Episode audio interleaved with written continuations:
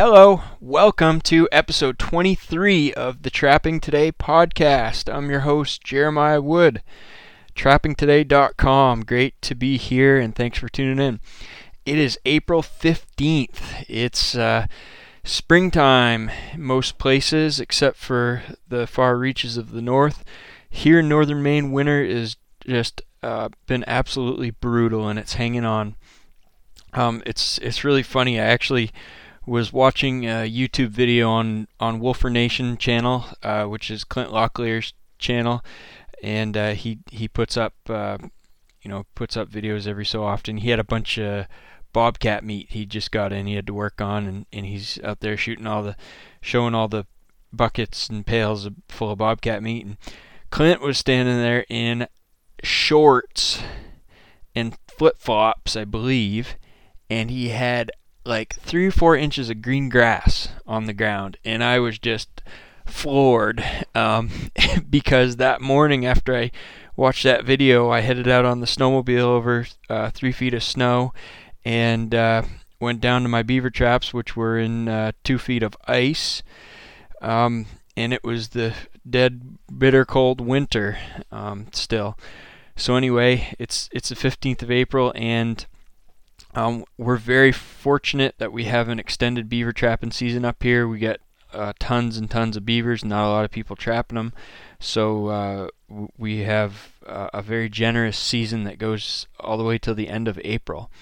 So the issue is that in the certain years and certain weather conditions, um, you may have a longer season than others.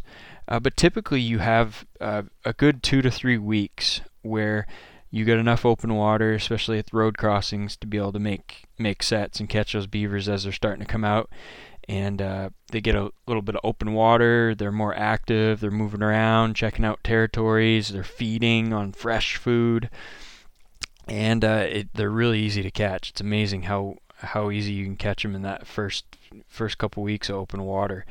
So uh, anyway, I this year there's places that are not going to open up. I mean, it like I said, it's the 15th April. We got 15 more days, and I'm still chipping ice to get to the few traps that I have out.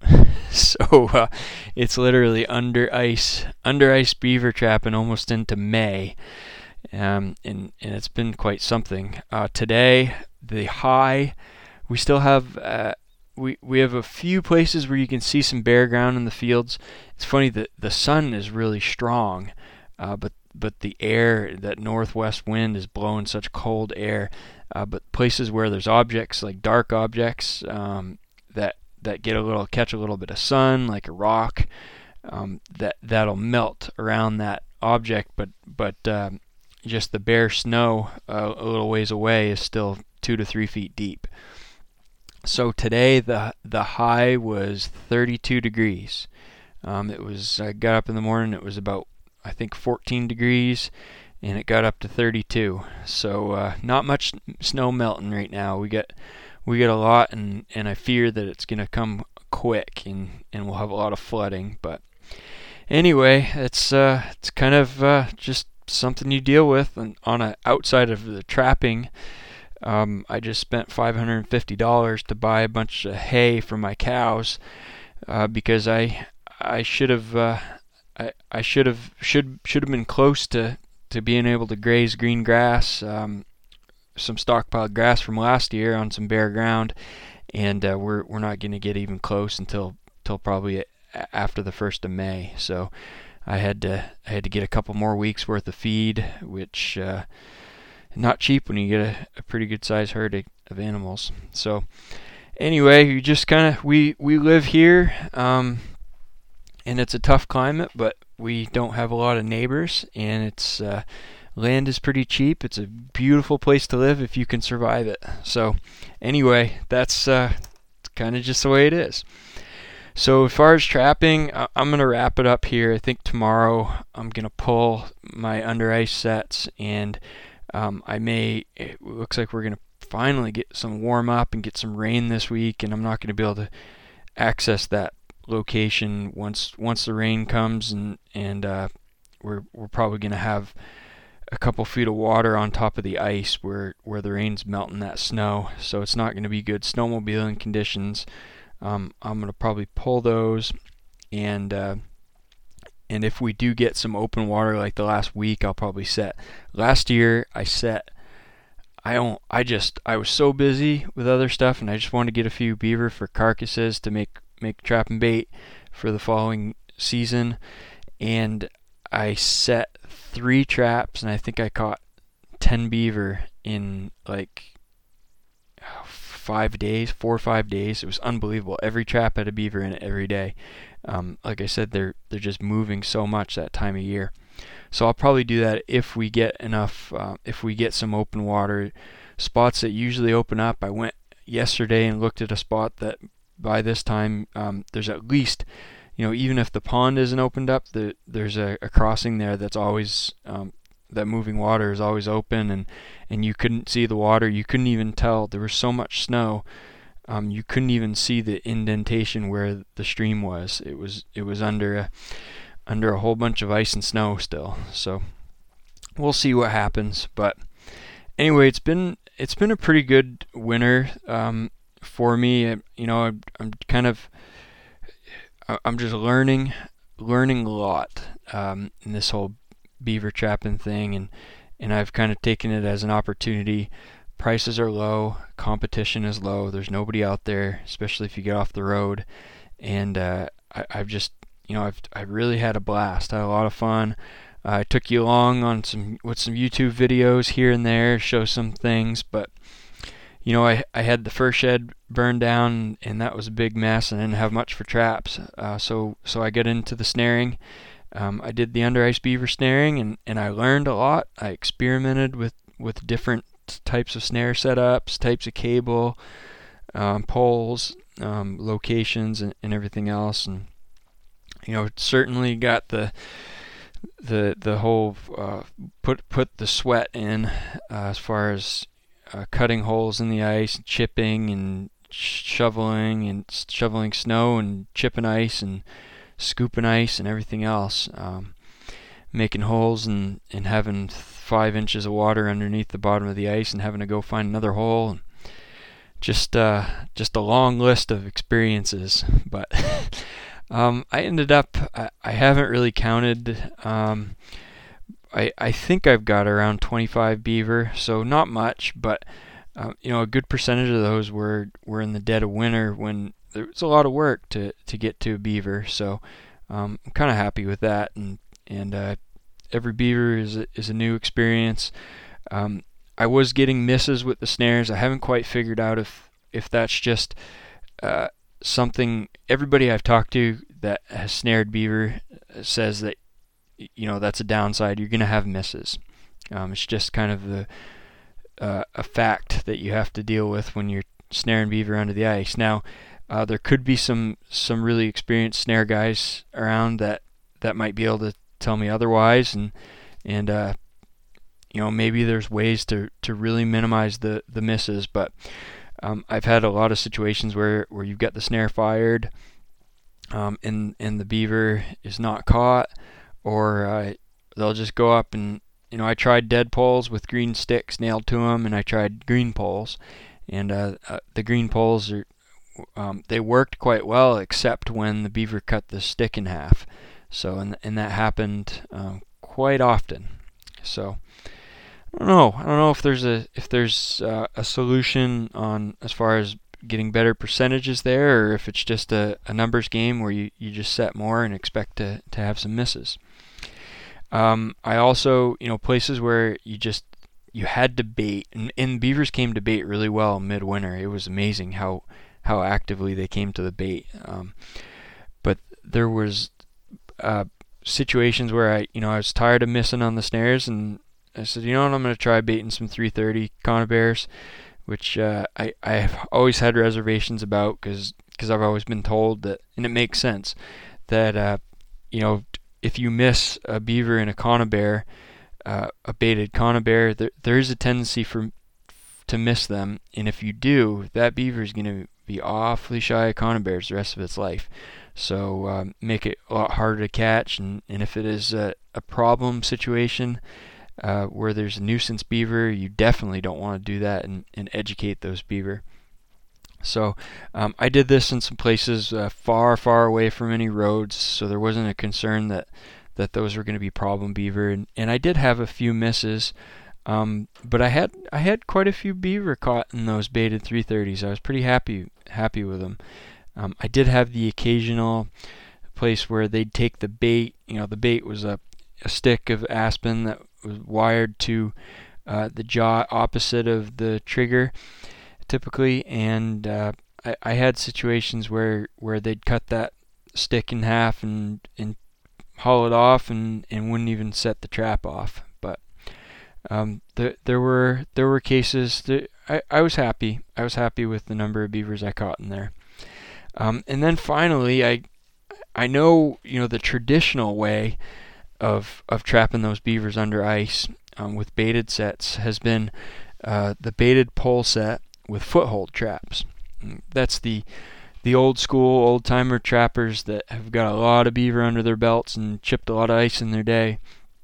You know they they set this leaning pole, um, attach uh, some bait to just a little ways under the ice on the pole, and below the pole they get a trap, and the trap is set as sort of uh, so it acts like a platform where the beaver sticks his foot onto that platform to get to the bait and gets caught.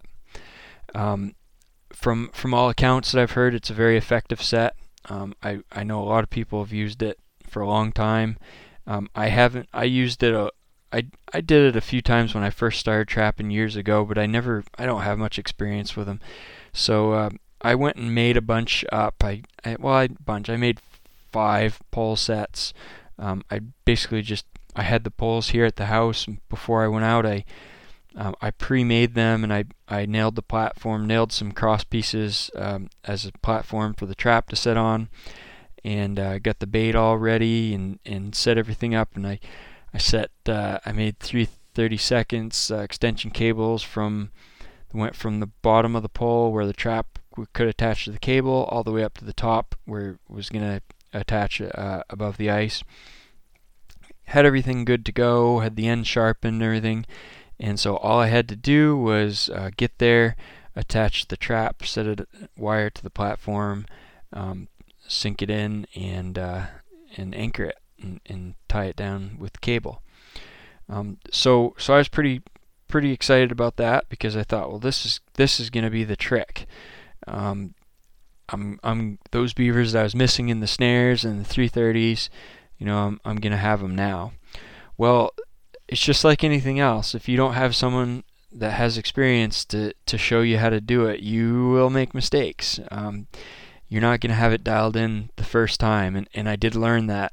So I I believe what I was doing wrong. Well, well, a couple of things I was doing wrong, but uh, first off, the I had the bait a little too high above the trap, and these traps I used. Um, you know, you can use a number of different traps. They basically, like I said, my first shed burned down. All my trap, pretty much all my big foothold traps, I, I lost in the fire. So I went online and, and I finally had a little bit of money in the bank and I bought half a dozen Duke number four four coils. And, uh, you know, the Duke traps, they're very affordable. That's why I bought them. Um, shipped, I think they were 72 $73 uh, for six of them. Uh, shipped. And uh, of course, when I got them, they all need every one of them needed adjustment. Um, the levers need to be uh, need to be adjusted. The um, the dog, the the travel on the pan, everything everything needed a little bit of touching up. Um, you can't set them right out of the box, but uh, for you know for the price, um, they got me in, they got me trapping, so I was happy about that. But I had a a situation where the trap was sitting on the platform, the sticks were too high, and also I didn't have any backing. So I assumed that the leaning pole would be enough of a backing that they'd, they'd want to go on the upper side of that leaning pole. But I think what happened was the beavers were coming in from the back side of the pole, grabbing the bait sticks, um, and they were, uh, if they were going in the front, they were floating over the top of that platform and not using it. So uh, I I posted a picture up up uh, on that, and I I remade the set and made set the bait lower. And I posted that up on Instagram, and uh, there's a guy there that has some experience trapping them, and, and he made some suggestions. He said you need you set ought to set your bait um, an inch above the trap, like way way down. And um, I thought maybe that was a little little bit extreme um, from the other things that I'd seen. Um, use small sticks, and he said he said um, have a couple of sticks on on the side of your pole uh, as to make sort of a backing to keep them from coming from the back side. So I went back and I did that, and uh, I came back two days later and I had a beaver in one of those poles. So it worked. Um, so it was it was pretty awesome to to be able to take that advice from some random person that I'd never met before in my life and that just felt like uh, being used, being helpful. It, it was great, and and so um, you know I kind of swallowed my pride and went and made those changes, and sure enough, it resulted in a beaver. So anyway, that was a nice little experiment with a few sets there, um, and I'll, I'll I'll probably do some more of that next winter. We'll we'll see how how things go. So uh, the the Beaver crew, um, there's the for about oh 10, 50, 10 years now, um, since this extended Beaver season has been been around. There's there's been a few guys from downstate that come up every spring because their season closes, and uh, there's some hardcore trappers that that are are really good, really skilled trappers, and uh, they come up and, and they just put a hurting on the beavers. So they, you know, they're they're catching two, three hundred beaver, um, which you know nowadays with the low fur prices and the the few low number of people that are trapping, you know, that's a pretty big number. Two, three hundred beaver in two to three weeks. That's that's pretty good. So. Um, I get a chance to talk with one of these old timers and uh, yesterday, and and uh, geez, I, we went sat down just trapping camp, and and uh, didn't want to leave. It was just amazing, you know, telling stories and listening to to a bunch of his trapping experiences. It was pretty cool. Uh, really neat old timer, and uh, he's still a hard working trapper, and he's putting up numbers. So it's great to see.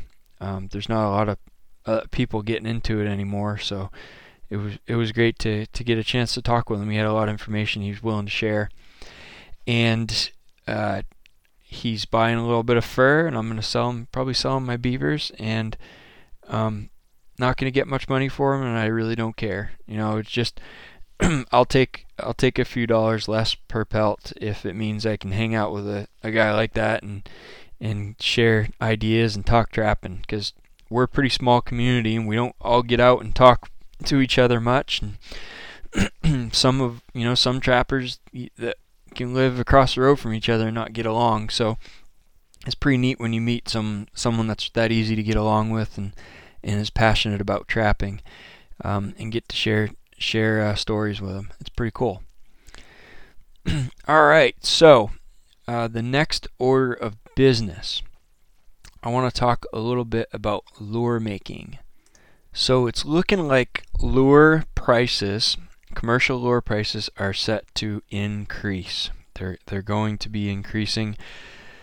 Um, I don't know how many people or if if everybody will participate in this, but um, uh, Paul Dobbins, uh, maker of Dobbins Lures, son of the legendary Charles Dobbins, has just announced on TrapperMan.com, his website and forum, that he's going to increase the price of his lures um, starting this year.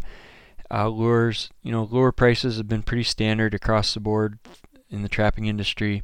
Six dollars for a one ounce bottle, uh, twenty dollars for a four ounce bottle. That's pretty much every lure maker sells for that price. And uh, Paul announced that he was his prices were going to go up to seven dollars and fifty cents for a one ounce bottle of lure. Um, I think it took one brave soul to uh, to announce the increase, and, and I think a lot of the lure makers are now going to follow suit. So the issue, the problem with uh, with the the lure makers having to raise their prices is um, they're making lure for free right now, basically, and uh, it's it's pretty tough it's a real tough game. These guys have recipes that require certain ingredients, and they will not stray from the recipe uh, because they do not want to risk sacrificing the quality of the lures. So uh, a lot of these guys have said openly, um, I will go out of business before I do anything to change the lure formulation, and uh, that's you know that's a sign that, um, in a lot of ways, that's a sign of integrity, where guy's not willing to change his formulation for uh, uh, in order to uh, you know you know to, to stay in business just just for financial financial reasons. Um, I I think I think you can change uh, as long as you're open um, about about what's in the lure and what uh, what you've changed as far as ingredients. Uh, however, you definitely um, aren't going to know right off how the eff- effectiveness of your lure has changed uh, when you change the formula. It takes years to for that all to kind of flesh itself out.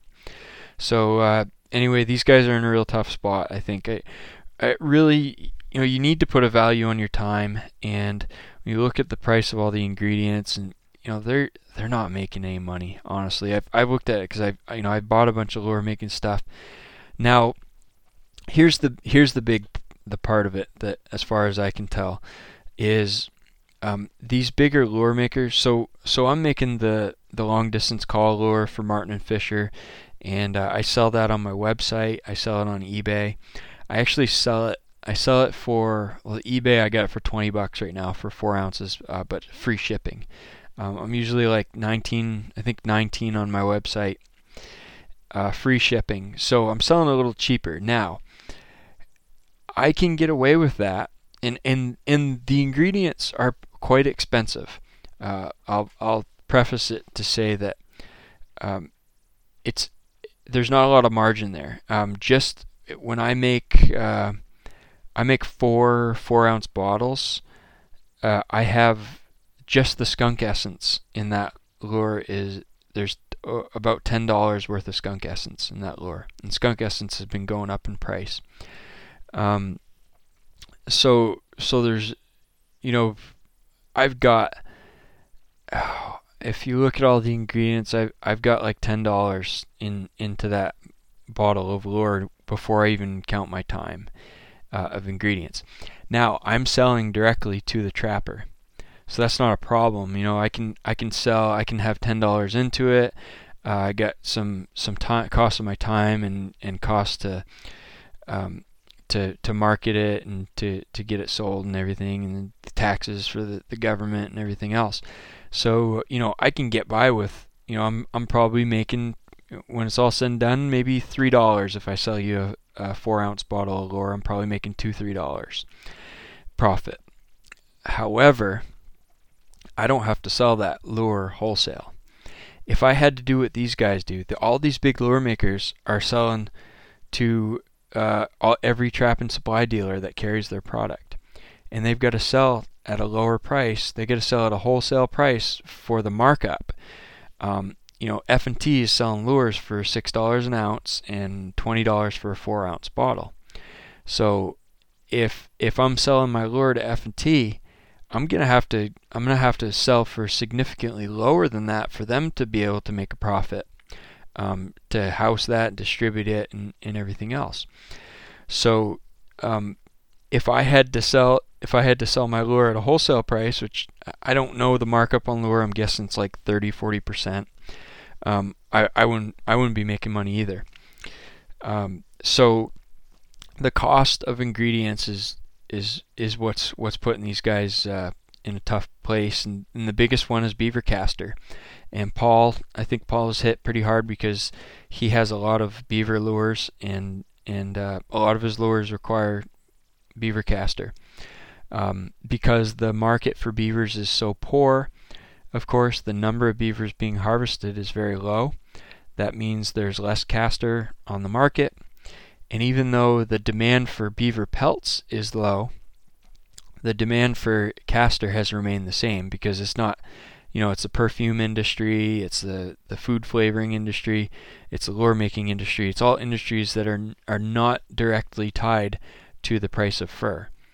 So um, goes up, skunk essence goes up, and uh, what happens is they, those guys are paying more and more for their ingredients. Everything's costing more. The bottles to to bottle the lure in are costing more. Um, everything's going up, and lure. Geez, I don't think lure prices have gone up in forever. I can't remember an increase in lure prices. So uh, they've stayed the same while everything else has gone up. Now, at, at the same time, um, a bunch of guys, you know, Paul announced this that his prices were going up. Um, a couple of other dealers have already indicated they're going to raise their prices. Um, not, not really a lot of detail on that yet, but they're you're selling these lures and increasing the price to a base of trappers that are selling their fur into a very low market. Um, aside from coyote trappers, of course, but uh, that that's a challenge as well. Um, some guys, a lot of guys have said, "Well, it doesn't matter. I'm your lures are really good quality, and an extra dollar fifty an ounce doesn't bother me a bit. I'm gonna be, I'm gonna pay for it, um, and, and, it'll be well worth it because I catch a lot of a lot of animals with the lures." Um, so that's good, and I, I hope that's the case. I hope that it doesn't affect demand much. However, I do think uh, you know there's there's going to be some sticker shock. There'll be some people that that don't want to pay the extra. So uh, we'll see how that all plays out. But as always, I like to look at the opportunity in things and look at the positive. And I think there's a few guys that might be out there saying, you know what, lure prices are increasing. I want to try making my own lure. So uh, anyway, just so happens I'm I'm doing uh, a lot of lure making stuff, and uh, I actually just published on YouTube a week or two ago the exact ingredients, every single thing that I use to make my long distance call lure. So uh, this LDC lure, I talked about it a lot here on the podcast and on on trappingtoday.com, and talked about you know the issues that I that I had and problems on my line with lure and, and what I needed in a lure. And, and so I I formulated a grease-based uh, long-distance call lure, and that is uh, I've been selling it for a little while, and I kind of you know I kind of have that attitude where I I don't feel like I need to keep it, the ingredients a secret. Um, I just I kind of thought it would be neat to to share with people exactly how to make it and uh, let them know what's in it. And so even if you know, there's been people that have, have watched the video and have gone and bought the lure. And I'm just thinking, well, I just showed you exactly how to make it. Um, it but, but I think people appreciate the fact that, um, hey, this guy just showed me exactly what's in it and how he makes it. And it would be cool to make it, but I don't really want to buy all these ingredients. And I don't want to go through all that and have my shed stinking up and, and mix it all up and look, I can just buy a couple bottles now and I know what's in it, so I know how I can evaluate it. Um, and that's kind of my goal with that is is just to to kind of be open and and give people a chance to to buy a lure that they know they know what's in it. And all that being said, um, the whole idea of I don't want to buy all that stuff and I don't know this and that, I actually put together a kit, and this is a limited edition thing. Um, there's not probably not a lot of people listening to the podcast right now that are interested in this necessarily.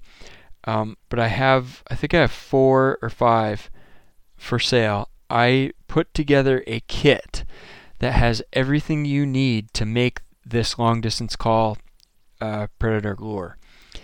And uh, basically, I, I just I, I took everything that I had in to make the lure, I, all the ingredients, and I boiled it down to the exact amounts you need to make four four ounce bottles of this lure. So it's a total of 16 ounces of lure.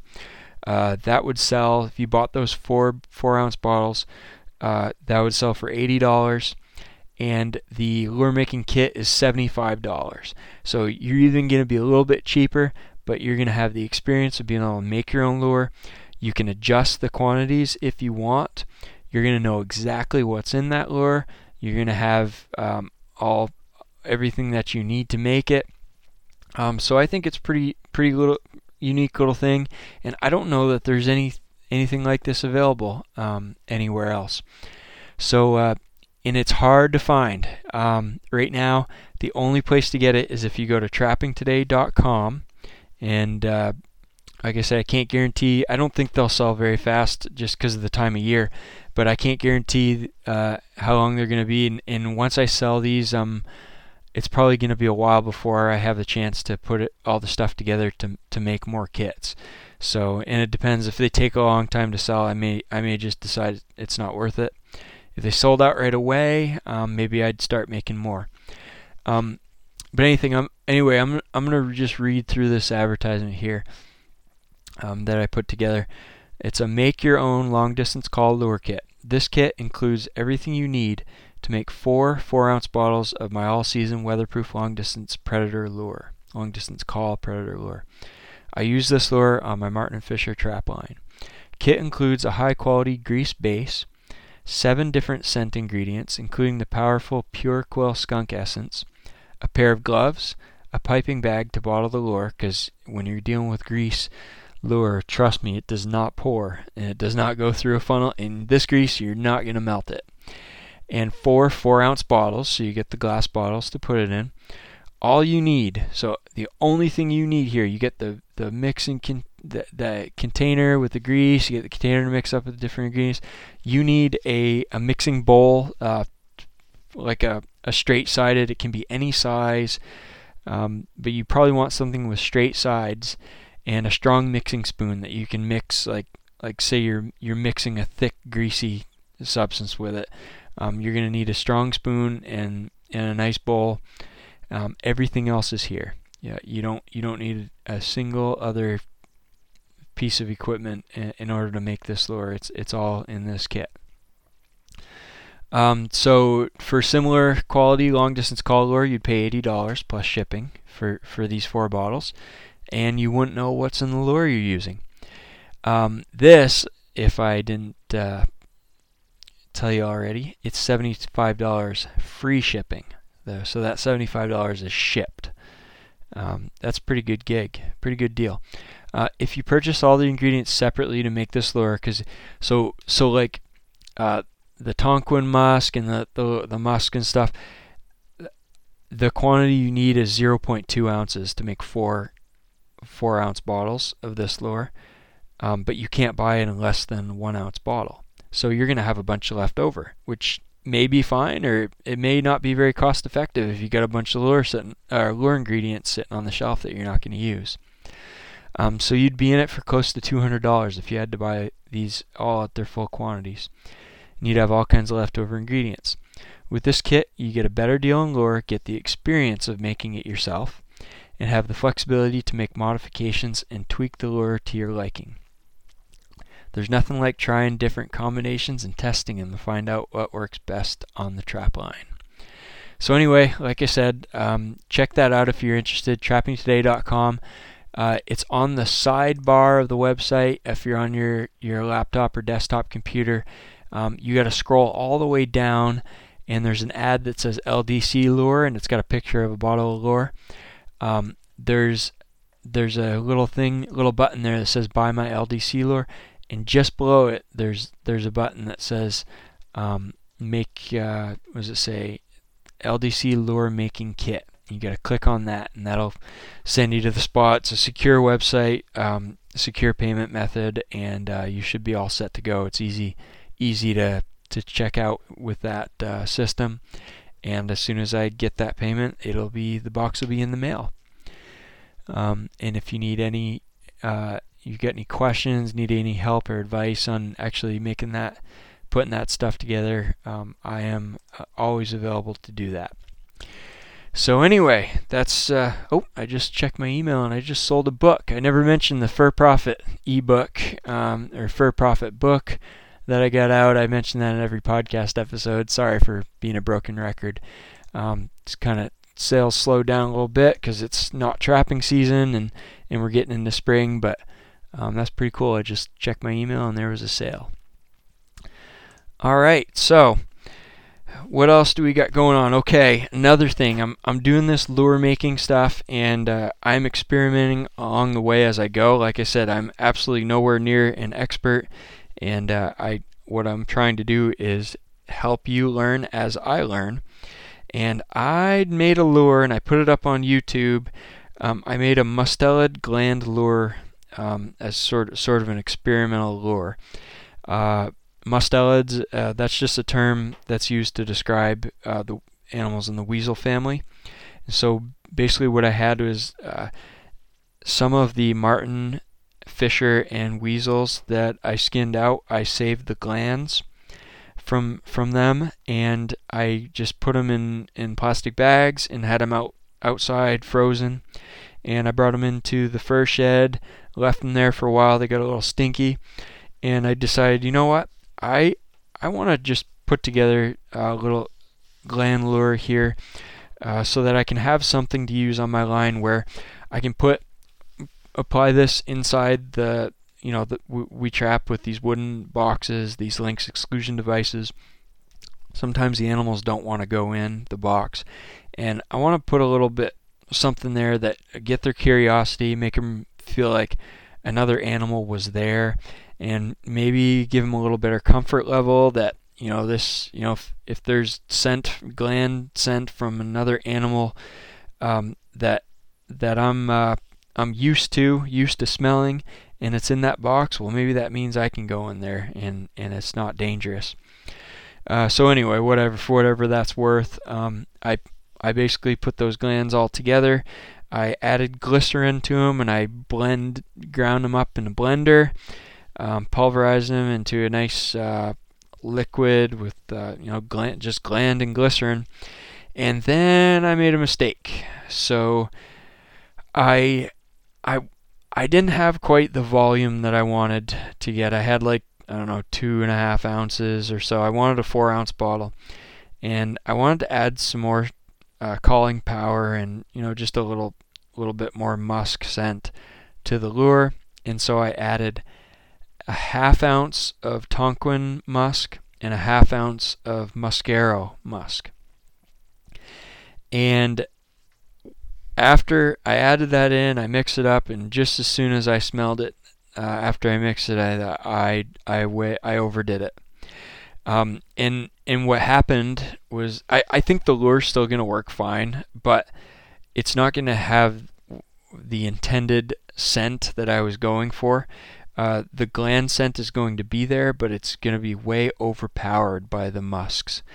And uh, th- that was just kind of a lesson learned. I should have added just a little bit, made sure I could still smell the glands good, but I, I added way too much. I got my volume, but it wasn't the exact lure that I wanted. So um, I actually had a guy comment on, on the YouTube video, and he's like, dude, way too much. That's definitely to overpower. And I was like, yeah, I kind of, I, I, I get that. You're right. I screwed up. So anyway, I'm still going to use it, and and I think, like I said, I, it'll work fine. The, the Tonquin and, and the Muscaro is going to give it even more calling power and everything, but uh, the the gland the glands aren't going to come out as as strongly as I'd hoped. So we'll do it again next time. We'll make another one with uh, with far less, we'll probably measure those musks in drops as opposed to ounces, and we'll see we'll see where that gets us. So anyway, that's that's about it for now. Um, I'm gonna try to keep uh, doing stuff on trapping today. I I'm posting a few things here and there, losing a little bit of steam because we're getting into spring.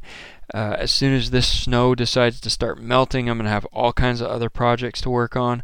So uh, I I do hope to to stay on the the trapping stuff as much as I can and try to update you with podcasts uh, uh, fairly regularly. But you know what? We'll just have to take it as it comes. Um, I notice a lot of guys aren't going on the trap on the website uh, much either. It's uh, everybody's kind of preoccupied, but um, I hope to to keep uh, keep into trapping as much as I can throughout the summer.